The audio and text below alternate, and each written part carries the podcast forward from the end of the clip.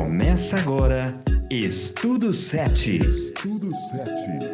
Conhecendo a Bíblia em sete minutos. Eu sou Lucas Souza e estou aqui para te lembrar que Deus é amor.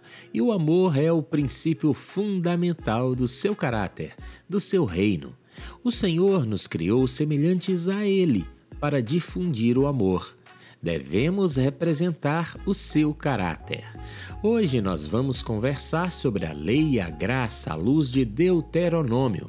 Está no ar mais um episódio do podcast Estudo sete.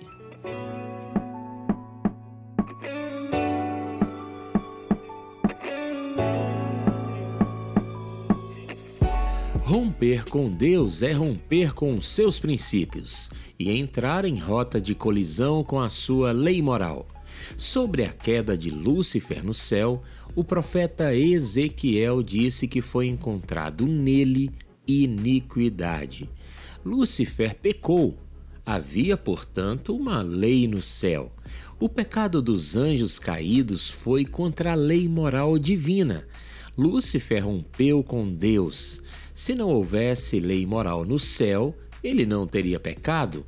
Os anjos são seres morais, também governados por uma lei moral. O livro de Deuteronômio trata a obediência à lei como algo fundamental para o povo hebreu no contexto da aliança. Como já explicamos em episódios anteriores, a lei não tem o poder de justificar. Somos salvos unicamente pela graça de Jesus. Porém, pessoas salvas vivem uma nova vida, vivem os fundamentos do reino de Deus, onde impera a justiça e o amor. Então, nasce o desejo de obedecer a Cristo e viver seus princípios morais.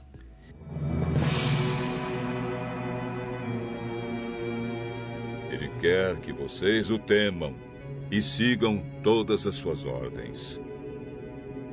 Quer que o amem e que o sirvam com todo o coração e com toda a alma. Obedeçam a todas as leis de Deus que eu estou dando hoje a vocês para o seu bem. Os mais altos céus são de Deus, o Senhor. A Ele pertencem a terra e tudo o que nela existe. Mas o amor dele pelos antepassados de vocês foi tão grande que de todos os povos do mundo Ele escolheu vocês. E até o dia de hoje vocês são o seu povo escolhido.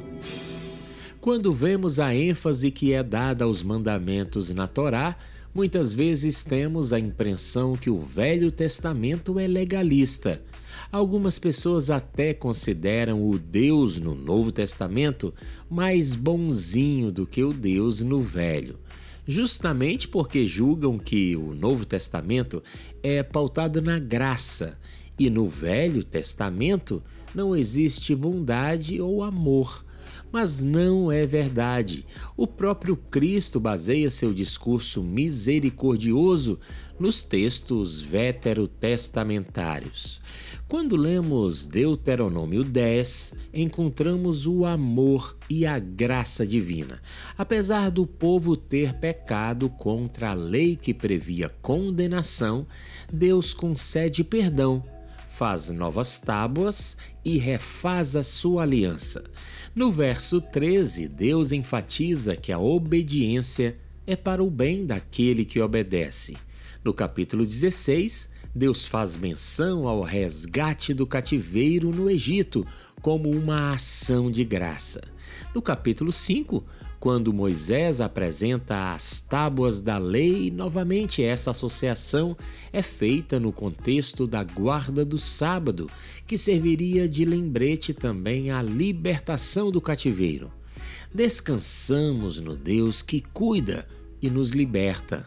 A lei está intimamente ligada à graça de Jesus. Não estou mais tentando impressionar Deus.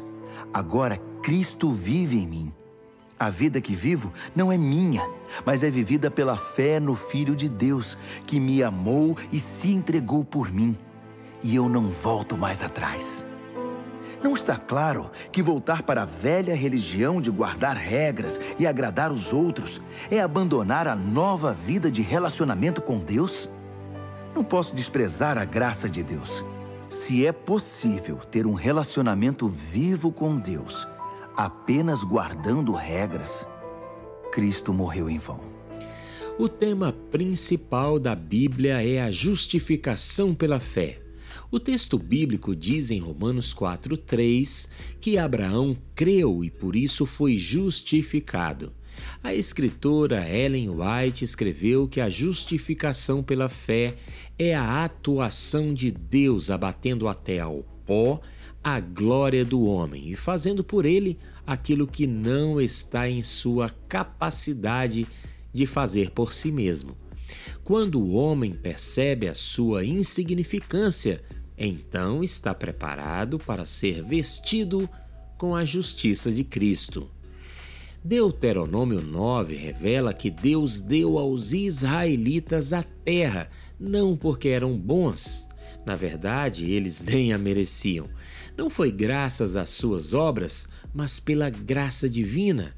De igual modo, não seremos salvos por nossas obras, mas pela graça de Jesus, que está em sua promessa. Agora, salvos e remidos no sangue de Cristo, Deus nos convida a andar no seu caminho, a viver em harmonia com os seus princípios morais. Somos salvos pela graça para viver agora o reino de Cristo.